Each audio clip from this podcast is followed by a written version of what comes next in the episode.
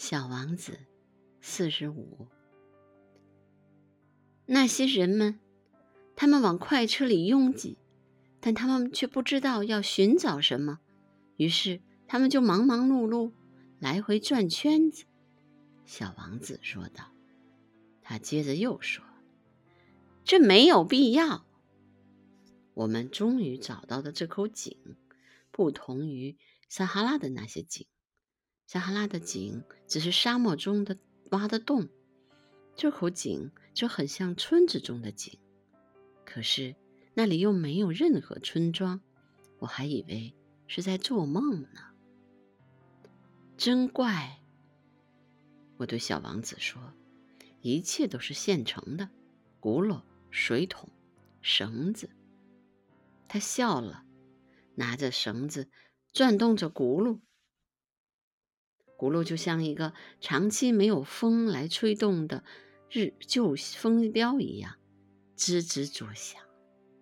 你听，小王子说：“我们唤醒了这口井，它现在唱起歌来了。”我不愿意让它费劲，我对他说：“让我来干吧，这活儿对你来说太重了。”我慢慢的把水桶提到井栏上。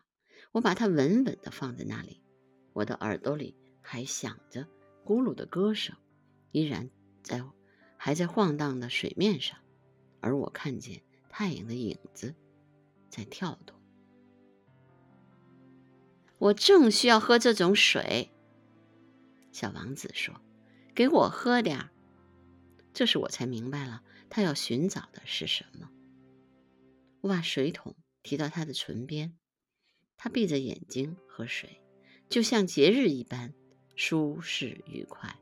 这水远不止是一种饮料，他是披星戴月的走了很多路才找到的，是在轱辘的歌声中，经过我双臂的努力得来的。